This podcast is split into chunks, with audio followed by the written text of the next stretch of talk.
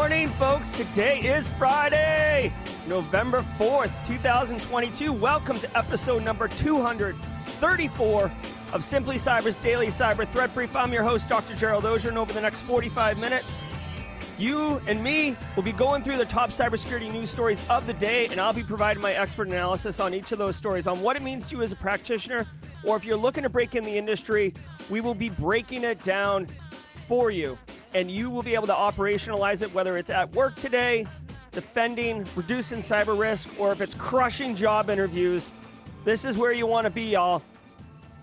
Now, before we get into it, I want to show some love, little blue heart emojis to my stream sponsors. Love them so much. Thank you.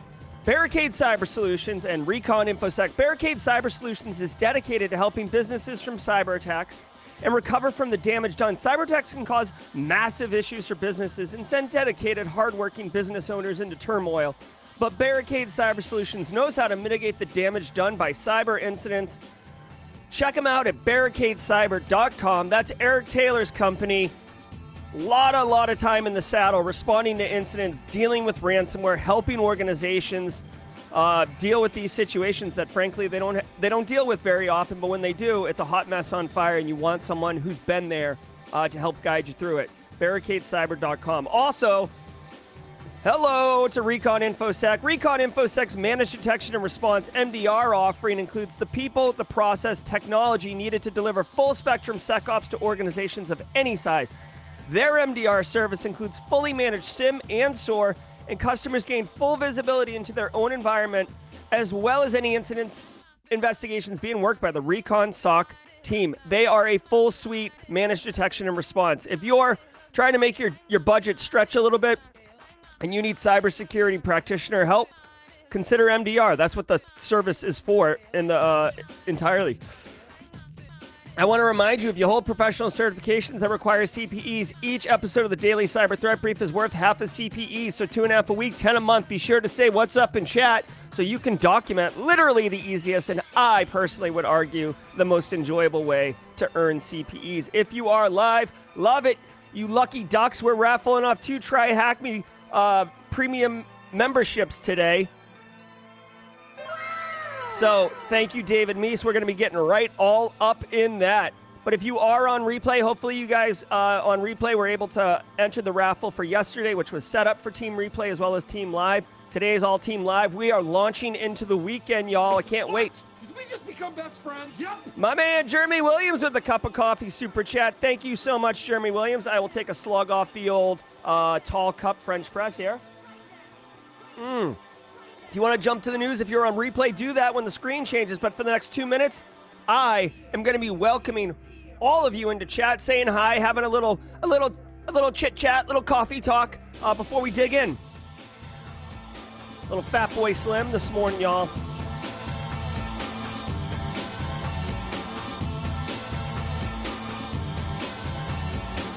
All right. Hopefully, you guys had a great, great week. Um, you know, finished strong on Friday. Oh, what's up, George, with the coffee super chat? Thanks so much, George. Did we just become best friends? Yep. Love it, love it, love it. Thank you so much. Thank you so much. Love the music, guys. Last night, Bob Gourley was my guest on Simply Cyber Live. I, I hadn't, I had never heard of him uh, until I met him at DEF CON. Got introduced by Jess Gulick. Uh, we hit it off, had a great talk. This dude has stories for days about OG infosec stuff, like things that just don't. They're not on infosec Twitter. It's it's bananas what's going on. We talked about the original OG APT Midnight Maze. He was d- directly involved in all of it, including tracing it back to Russia um, and, and getting into Russia and having the logs to confirm it from the ISP. It was bananas what was going on last night, um, and kind of a uh, an indicator of you know what what would become you know basically our industry. Um, let's see this. Yeah. All right. So, how's everyone doing? Happy fr- Friday, Jerry. Christopher Word, thanks so much. Cyber Munchkin, thank you. Get that coffee. DJ Bisek. Yeah, Outpost Gray. That's right. Uh, re, um, who, who's up in here? Terrence Billingsley. Guys, this week we hit Worldwide Wednesday, which was an absolute win. I've got Grayson's joke of the day coming in at the mid roll. He's teed me up for that one. I, I think it's a fun one. Uh, John Bruno's in the house. Robert Moritz. Hey, what's up? Matthew Netchie. Guys, I posted on LinkedIn yesterday about how uh, people who are new to the industry are trying to break in. Um, there, there's a misconception that this stream is, uh, it, you know, not for them, that it's intimidating. Or read with the super chat. I'll take a slug off the old coffee for that. What a Friday, y'all.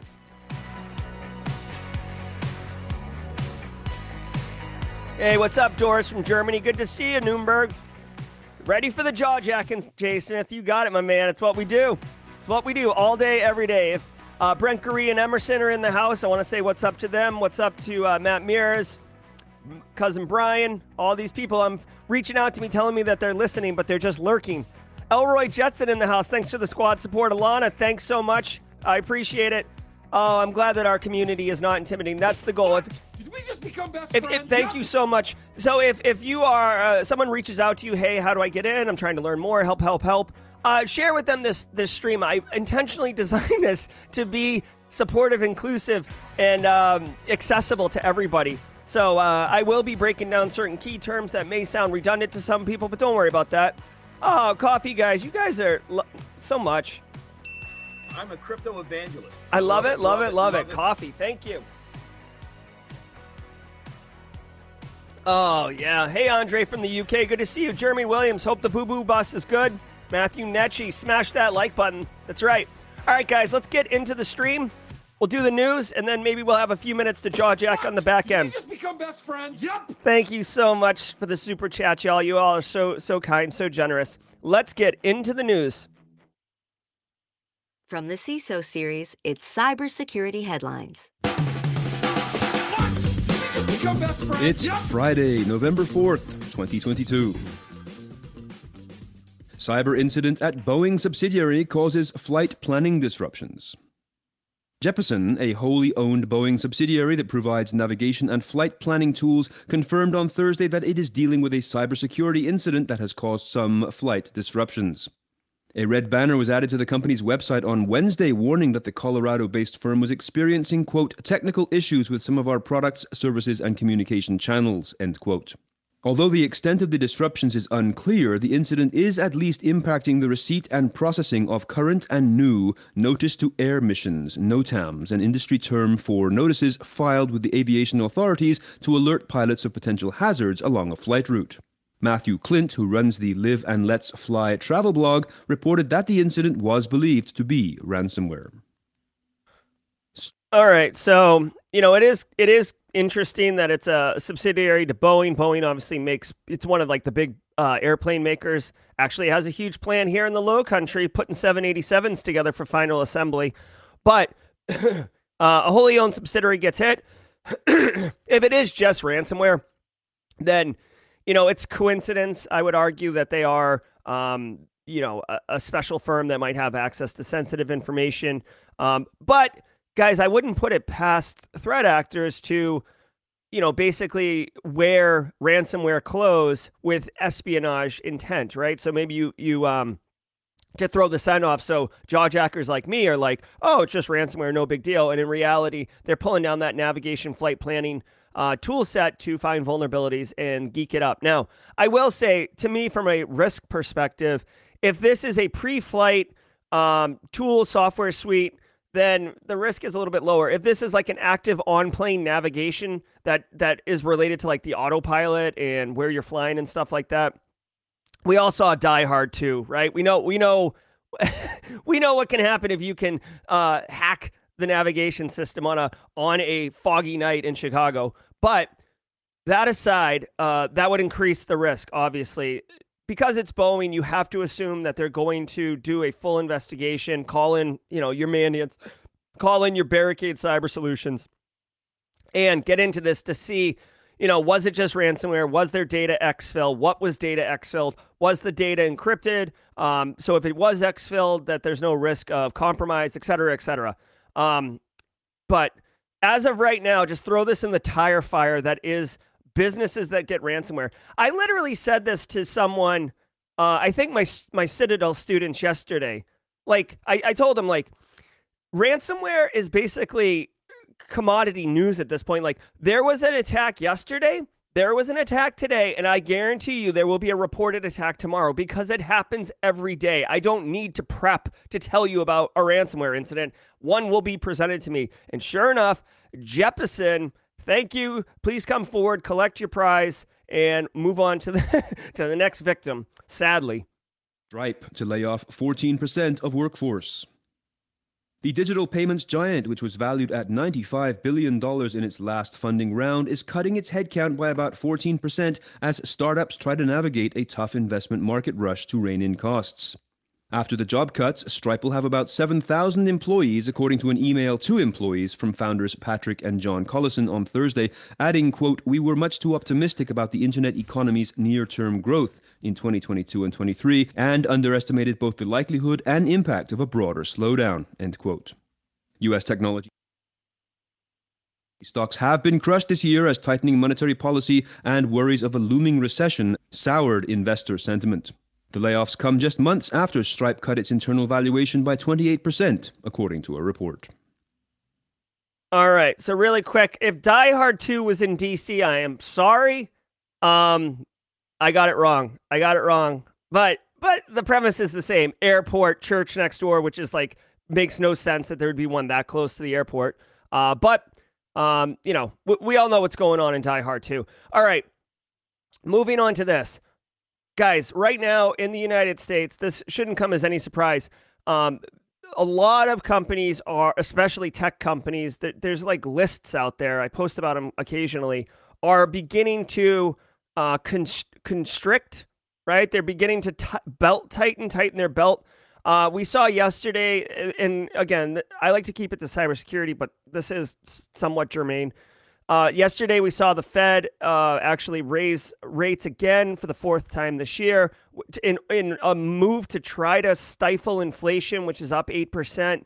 Um, if you're getting a popsicle headache, it just means that like debt is costing more and borrowing money is more expensive too uh, in order to stifle all this. But because of that, uh, spending is going down, right? And these companies can't afford to pay. Now, what's really gross is that Stripe – was valued at $95 billion, they said. $95 billion? That's a lot of money, dude. That's a lot. Straight cash, homie. Yes, Randy, it is straight cash. That's a, sh- a lot of money. So I just find it crazy uh, that they need to lay off 14%. They said 7,000 workers remained, or, or there's total of 7,000. So that would be like, whatever, say 1,050 roughly, about maybe a 1,000 uh, employees. So that sucks. We're going to see, guys, I'm sorry to report, I'm sorry to report that by all indications, we are entering or have entered a recession. And the next six months from now to the summer is going to be um, painful for many, many of us. Um, it's not good. So uh, the, the, this is just another indicator of that. In fact, when people talk about Elon uh, shaving off 75% of Twitter's workforce, now it's messaged as 50%. I saw as early this morning. Um, that yeah, that's part of him coming in and and and, and blowing it up, but also uh, it's indicators of this as well. So you're going to see a lot of layoffs. This is not the last message that we're going to get about this. Uh, Stripe is in many many places, so I find it I find it crazy that Stripe is being impacted as well, since they're involved in any you know any of the transactions. So they're they're business to business. So it, it's not like they're trying to sell their product uh, to consumers who are now feeling the pinch of um, the the economy. So, anyways, interesting. Keep an eye on this one. Over 250 US news websites deliver malware via supply chain attack. Hundreds of regional and national news websites in the United States are delivering malware as a result of a supply chain attack involving one of their service providers. Cybersecurity company Proofpoint reported on Wednesday that a threat actor it tracks as TA569 appears to be behind the attack. Hackers have targeted an unnamed media company that serves many news outlets in the US. The service provider delivers content to its partners via a JavaScript file.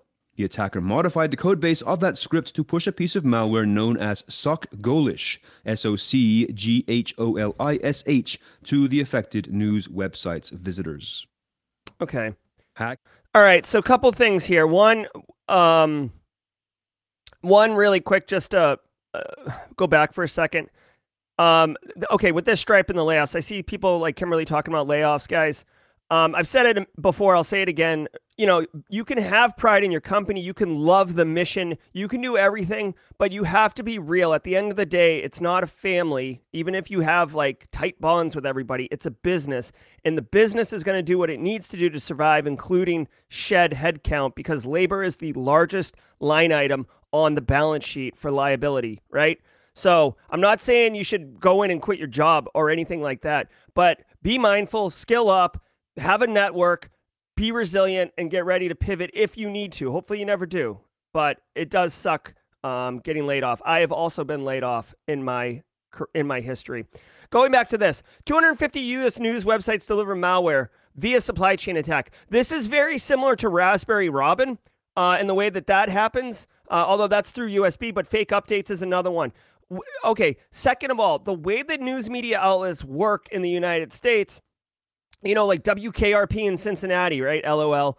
They they like subscribe to like a feeder source, right? Like there's like it, think of it as like um like a pyramid, right? And news is coming out on the top and it trickles down. That's why local media has news reports of like, you know, crazy crap happening in Texas or what or like if you're in South Carolina and you hear about crazy interesting stories in like Oregon or something like that.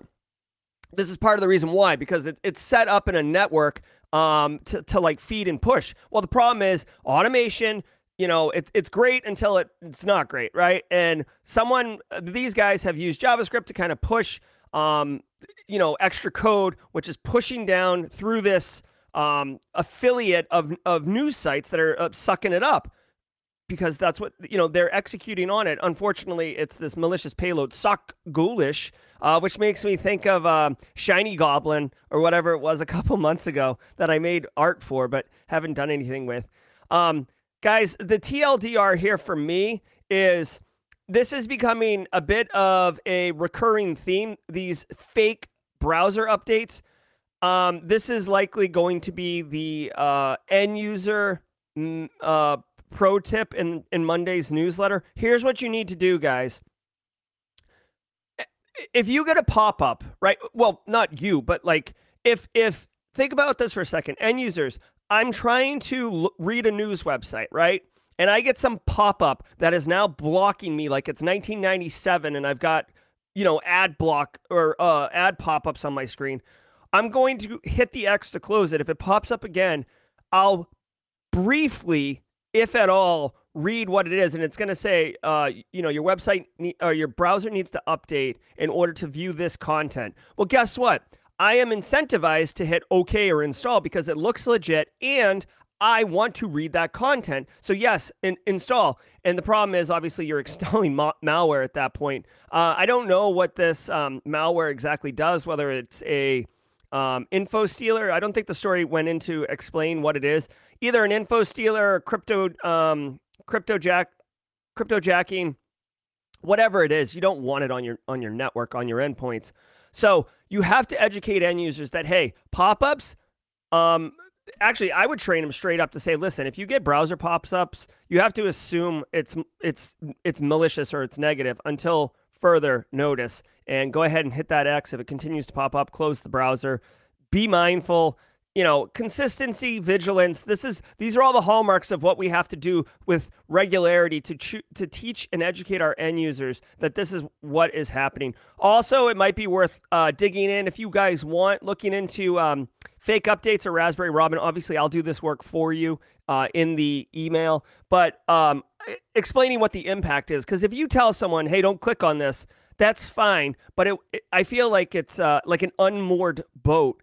If you tell him don't click on this because here's what happened to, you know, Teddy in Austin who clicked on it and you see how his bank account zero or you see how he ransomwared his whole business by accident or you see how he accidentally um you know did whatever like whatever the impact is like resonate with them that they don't want that negative effect to occur to them or to their loved ones and then they will buy in a bit more in oh what is Jerry actually telling me? Okay use rogue versions of KeePass and SolarWinds to distribute RomComRat.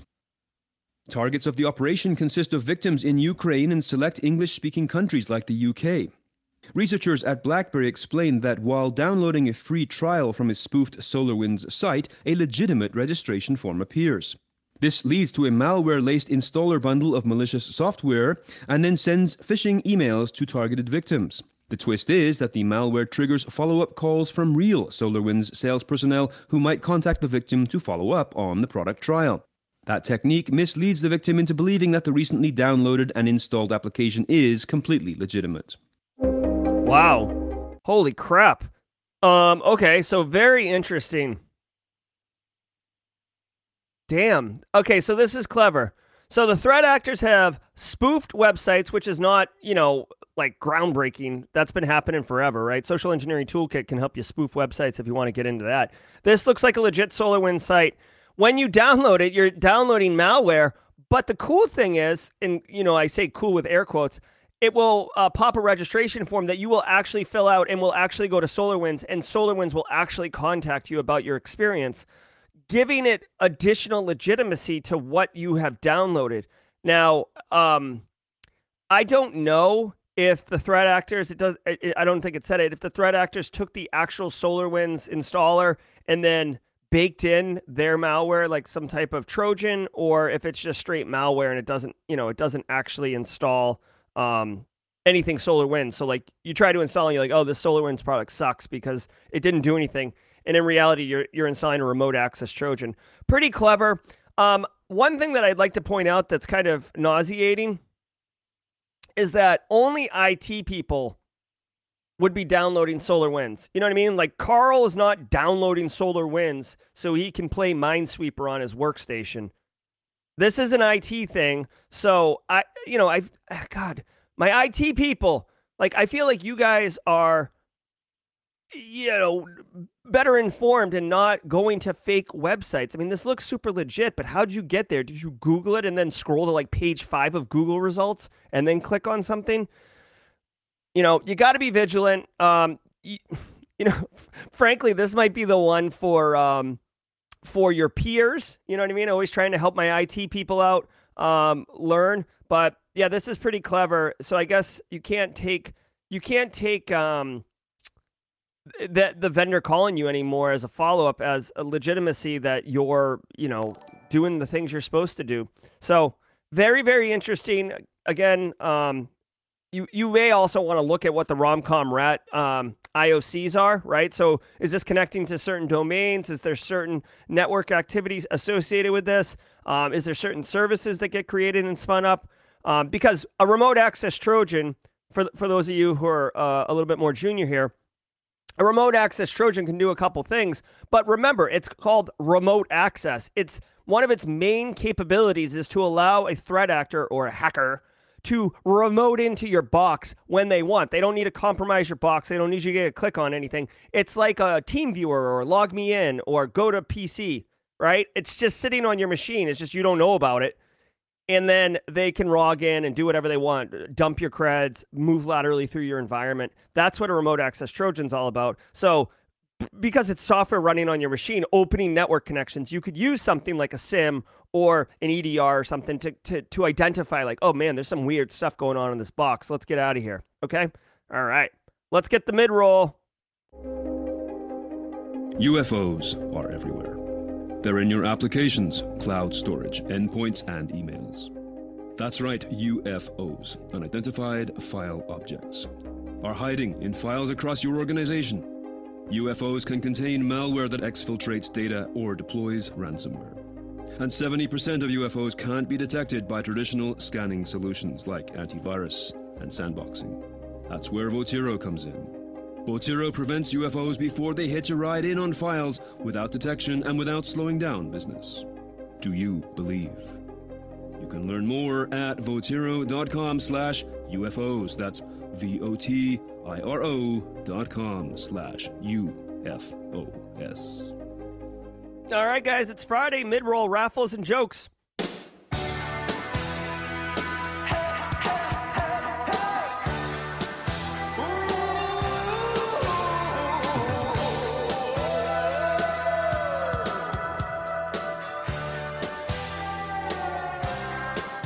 Right, enter the raffle for the Try Hack Me voucher. We're giving away two right now. THM in chat. THM in chat. That is how you enter. Get in there. Jay Smith knows what's up. Adam's in. Tom Bishop's in. Get your THMs in if you want to win uh, premium subscription to Try Hack Me right now. While you guys are queuing up, let me share with you. Let me share with you Grayson's joke of the day.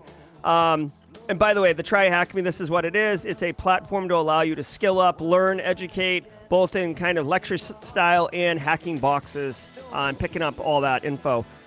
Grayson's joke of the week. Grayson wants to know what U.S. state loves to drink tiny sodas? What U.S. state loves to drink tiny sodas? Well, if you didn't know, it's the great state of Minnesota. Minnesota. Thank you so much, Grayson, for the joke of the week. Definitely love it. yeah, so many of you got it. Nailed it. Nailed it. Nailed it. So fun. All right. So, guys, really quick, while you're continuing to queue up in chat for the raffle prize, I want to remind everybody, especially because it's Friday, that if you want to get a, a email from me on Monday morning that I draft over the weekend that is hyper precision written to be nothing but uh, actionable intel for three different audiences where you can read it in about 90 seconds. And if you choose take advantage of what i've put in the email to instantly deliver cyber risk reduction to your organization. Literally before your coffee is cool enough to drink you can have done something for your org to help which by the way a you feel good because you're doing good stuff and then b your boss is like wow that Brent Garee's really a go-getter. He really gets after it on Monday morning. I really like that guy. That guy is that guy is something. Let's let's do more with him. All right, so get into that if you want. All right, let's do a try hack me raffle. We got 68 of you in chat. Ooh, good luck to everybody. Let's do it. Here we go. First roll. Thank you, David Meese. I-10 Ziv. I-10 Ziv. Way to go, I-10. Very nice. Here comes winner number deuce. Let's get into it. John Bruno. John Bruno. Way to go, John Bruno. Congratulations to I-10. Congratulations to John Bruno. Connect with me on Discord, y'all, uh, in order to claim your prize. Again, thanks to David Meese and Try Hack Me for the uh, the prizes. Just writing it down so I don't forget. All right. You guys straight crush it. Hey, let me just go close my door really quick. Enjoy the rest of this song, and I'll be back in about, I don't know, eight seconds.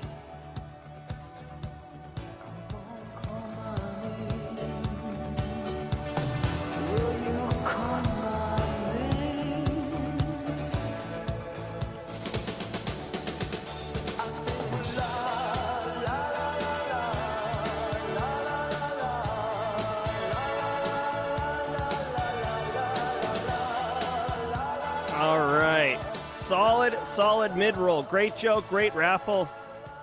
Pumping the newsletter. Good vibes everywhere, guys. Good vibes everywhere. Let's let's finish this news strong. Let's get after it. Royal Mail customer data leak shutters online click and drop. A technical snafu shut down the UK's Royal Mail click and drop website on Tuesday after a security issue allowed some customers to see others' order information. The service allows customers to print labels and pay for postage online and then track packages until they reach their destination. The data leak started around 1300 or 1 o'clock p.m. GMT, and according to an alert posted on Click and Drop's status page, Royal Mail shut down the website about an hour later. Royal Mail did not immediately respond to questions about how much customer data was exposed or whether the incident was due to a mistake or something more malicious. I'll give you a hint. Cyber threat lands. I'll give you a hint what happened. All right. I mean, guys, you know, crap happens, okay? Crap happens. You can go through change control, you can do all the things, but prod uh, a prod environment is not always going to look just like th- the dev test environment if you have dev test. Um, you know, so this story brings up an interesting uh, consideration and one that, you know, people should be thinking about, right? So a technical issue happens and and some some customer data gets exposed. People are pissed but this isn't like a cyber incident. This is just a misconfiguration. Yes it turned into uh, the equivalent of a data breach especially in europe where gdpr is like razor grass like a razor wire. It it it it, it cuts it cuts if you if you mess with it okay? So they're obviously going to have some issues. Here's the thing Royal Mail or your organization, like just as a fun, and I use air quotes as a fun, I think it'd be fun. I'm sure management would not. As a fun exercise, say, hey, like, what if, what if we, you know, like, let's say you're a healthcare company, let's say you're a manufacturing company, let's say you're a, a grocery uh, chain, grocery store chain, right? Let's just say for a moment, hey guys, for three hours, all of our customer data is accessible online. You can't download or anything, but you can look at it, right? And then it, and then we fix it, and it's because of a technical configuration. What would that mean to us? What would that look like? Who would we contact? Who's responsible for talking to the media? Do we have a defined response in that situation? When do we bring legal in? Do we get external counsel? Do we do anything? Right? Do we declare it an incident? Like a bunch of questions. It's a perfect, wicked, basic, basic tabletop exercise that doesn't even really need much of infosec or IT to chime in. They they should be there obviously, obviously, but it's a really great simple exercise that everyone at the organization regardless of technical acumen can wrap their head around and actually begin to think like, "Holy crap, if we had a misconfiguration, this really does have ripples that reach into these other offices and these other areas that, you know, it, it's basically our problem too, right? So the flaming bag of dog crap on the front porch, it's not InfoSec that stomps on it. Yeah, InfoSec IT might stomp on it, but guess what? There's a there's a splatter pattern that's going to hit the CEO, the CFO, the CIO, you know, legal. Like there's a splatter pattern. Okay, as gross as it sounds, follow me on this one. So definitely, you may want to consider this as a simple exercise if you wanted to ease your organization into doing tabletop exercises? Shaped by Ukraine conflict, according to ENISA report. The European Cybersecurity Agency ENISA's Threat Landscape Annual Report for 2022 is heavily influenced by the impact of the Russian invasion of Ukraine on the cyber landscape, which it describes as a game changer. It shows an increase in February and March 2022, around the time that the Russian invasion of Ukraine started, and with more than 10 terabytes of data stolen monthly during the covered period, ransomware remains a prime threat, it said. More generally, the use of malware was on the rise again after the decrease that was noticed in 2021 and linked to the COVID pandemic. ENISA also noticed an increase in denial of service attacks from the summer of 2022. Most noticeably, a DDoS attack that targeted an Eastern European customer of the American firm Akamai in July 2022 proved to be the largest ever launched in Europe. White. Okay, so this isn't wicked surprising. I wish I knew it. Like I this this bar chart is cool. It's wicked pixelated. It says incidents on the left and um, whatever the organization here is, but it says observed incidents related to major ETL threats. I don't know what ETL means. Like I it's annoying when there's acronyms, but then like obviously it's pulled from some report, probably this one. So they don't define it in the story. So you've used an acronym without first uh, defining it, which as a academic and as a nerd and as someone who who likes structure and format, that really really grinds my gears, man. Like, what the hell are you doing? Um, okay, so moving on from that, um, I'm not surprised. Okay, this this report is probably quite interesting. Uh, I'm not surprised that obviously what happened in uh, Eastern Europe shaped the landscape for the European uh, theater. They did call out that in February and March is when there was the massive uptick of 10 megabytes, or excuse me, um, 10 10 gigabytes or 10 terabytes, I think it was 10 gigabytes a day of data exfil. Ransomware continues to be a thing. I would argue two things. One, and if, if you go back and listen to the talk last night that I had with Bob Gourley, we spent 45 minutes talking about Midnight Maze, and then we spend the last like five, 10 minutes or so talking about this. Couple things. One, Russia, Ukraine, went hot and heavy um, in the beginning, right? The the March April timeframe, and then it turned into a more of a classic kinetic warfare. Yeah, there's still some cyber capabilities, but it's boots on the ground. It's it's you know um, tanks and stuff like that, right? Heavy armor, I think they call it, so or heavy metal, whatever. So. The, like the the fact that they're referencing the early part of the war as part of it, yes, but you know, I find it as almost like a, a, a surge that then kind of subsided, almost like ebbed, like an ocean going back in at low tide. Second thing, you've got to remember that a lot of it would appear, right, based on intel I have, that a lot of threat actors that do ransomware operations are in this theater, and many of them are Russian or you know, Belarusian or some like a lot of the threat actors, whether regardless of their nationality, they have some affinity, they have some alignment to one side or the other in this particular conflict, right? I wouldn't say like maybe the Brazilians and Lapsus don't care one way or the other, but for the most part, many of the main players, um, the REvil, the Conti, uh, I don't know where Hive is, but I think you know Hive, Black Cat, that that's all up in this area they are, yes, doing their job of ransomware, but they're also wanting to be patriotic and apply their skills in order to help whatever side that they align with, right? So their focus is less on attacking, you know, um, Joel Belton's ice cream shop and more on attacking, you know, assets of military value to the uh, to the adversary of whichever side they align with.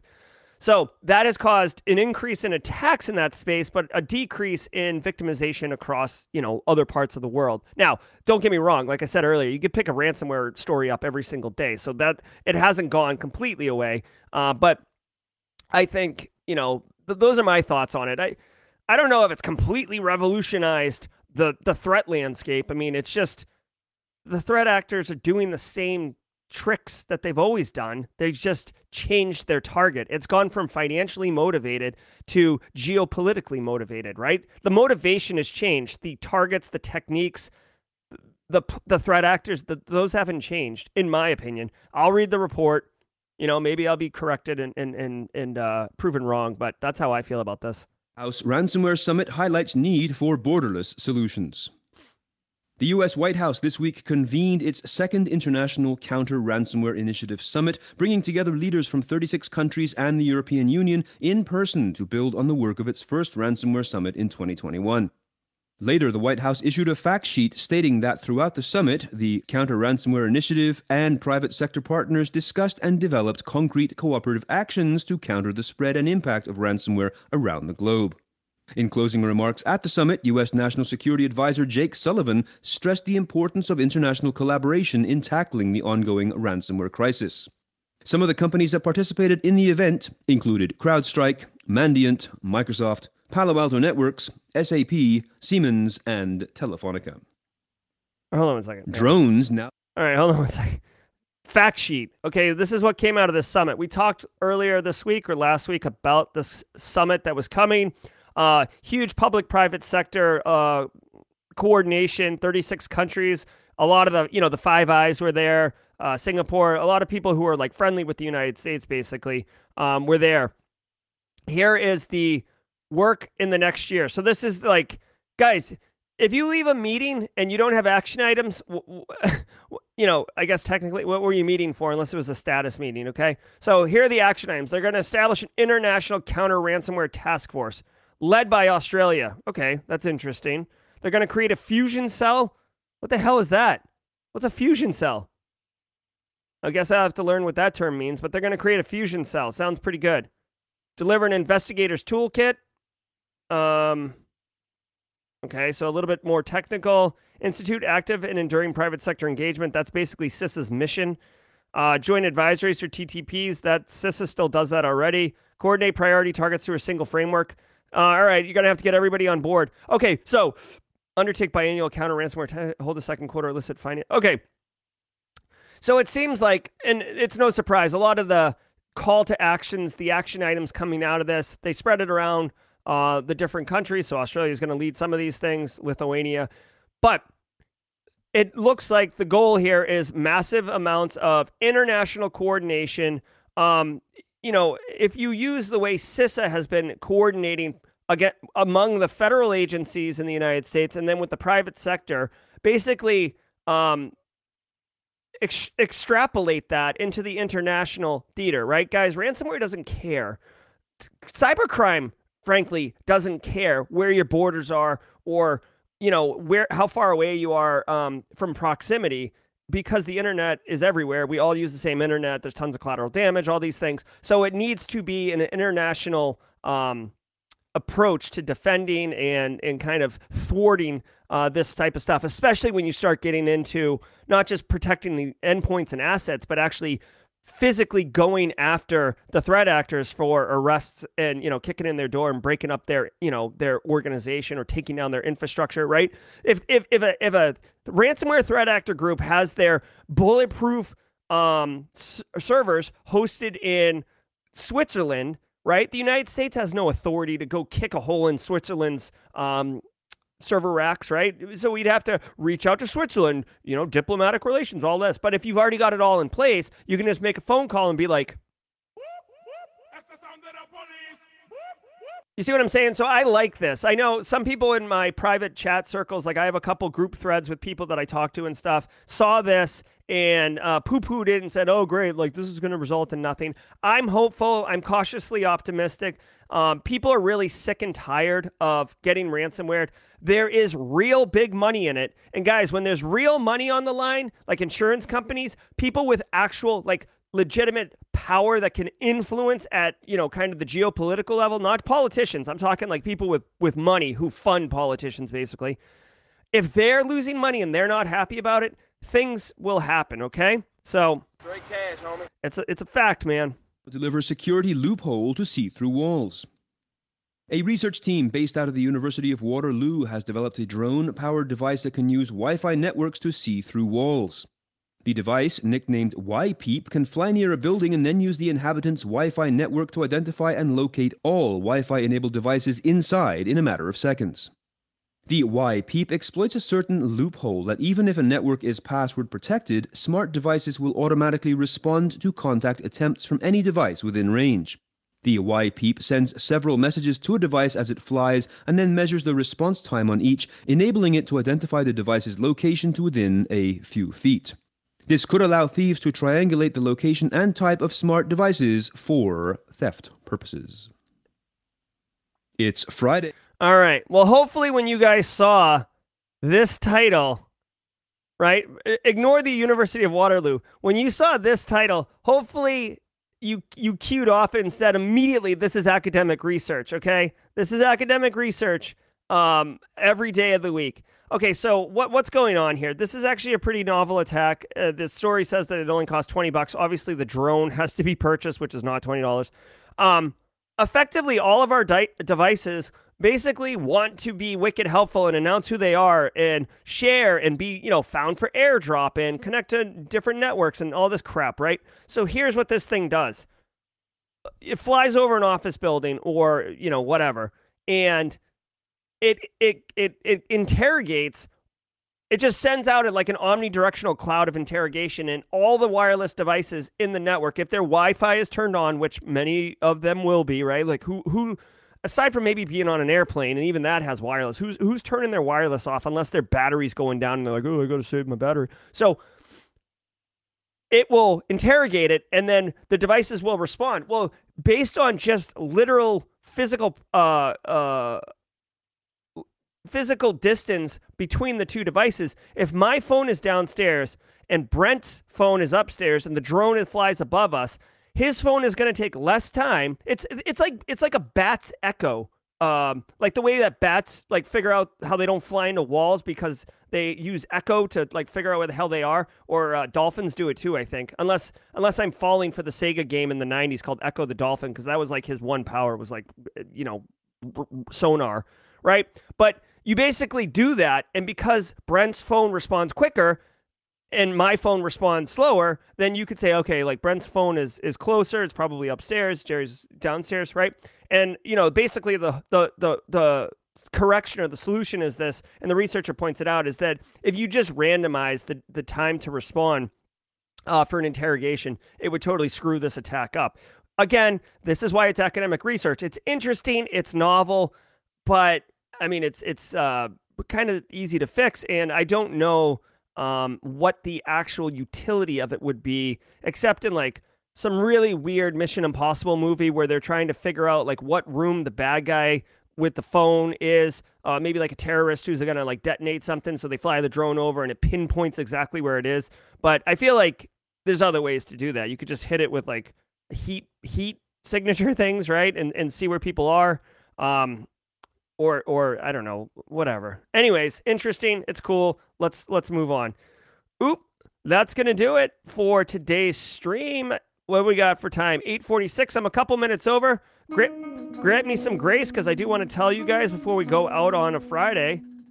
Um, this Monday, some of you may or may not know, every other Monday, I go live on stream Mondays from 4 to 5 p.m. And this coming Monday is that offset Monday, and I'll be playing World of Haiku, which is the Steam based game from Haiku Inc. that basically has a really cool, rich backstory, uh, cool little world building element, and you learn Linux and penetration testing skills. Tools like Hydra, John, Nmap, which isn't really a pen tester tool per se, but um, we'll use that. I'll go through some dojos. I've actually been in contact with Haiku, the company, and they've dropped some um, some insights into upcoming features and developments that they will be releasing soon for World of Haiku. So we'll have a good time. If you haven't joined a World of Haiku or Haiku Pro stream before, basically I share my screen, we play the game, I play all sorts of music, and we have a, a like a banging time uh, on stream. It's it's a little different than the news here, guys. It's it's more like a,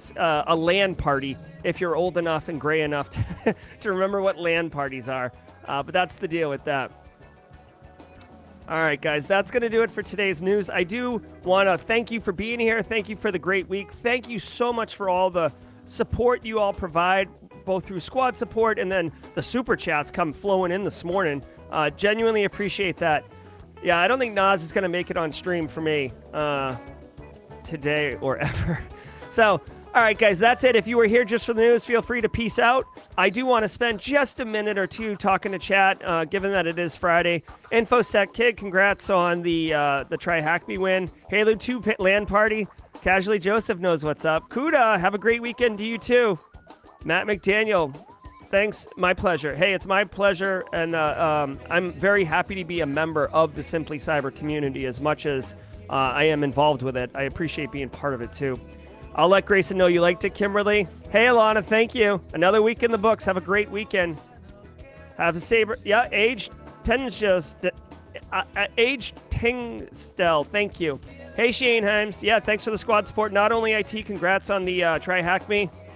Hey, Brett. Yeah, that sounds good. Hey, Jim Wales. Thank you. You have a great one. Philip. Thank you. Thank you very much. Bill Green. Take care. Have a great weekend. Get that R and R. Storm walking. You know what's up. Happy Friday. Yeah. I, I, did uh, Rise of the Triad LAN parties, which was kind of a splinter around the Doom Doom time. By the time Quake came out, I was kind of off that. I think I was in college at that point and less interested in video games and more interested in other things. uh, thank you, uh, Devin Shea, Cyber Munchkin. Have a great weekend studying. Counter Strike. Adam knows what's up. Let it fly. John Bruno. Hey, congrats, John. Connected me on LinkedIn. Um, excuse me. Connect with me on Discord, John Bruno, to get your prize. Okay. Thanks, Carmen Sandiego. I see you. Hey, Jenny Housley. Thanks for the squad support. Be good. Have a great weekend. Yeah, other things. Come on. Come on. There were other things. Duke Nukem. Yeah, that was a good one. The play, the Sony PlayStation had come out a few years earlier. I was pretty gnarly at Tekken, uh, if I may uh, pump my own my own self for a moment there. Hey Lego set, good to see you. Rise of the Triad, yeah, it was a pretty it was a pretty under the radar game, but it was cool and it had really great uh, maps and stuff.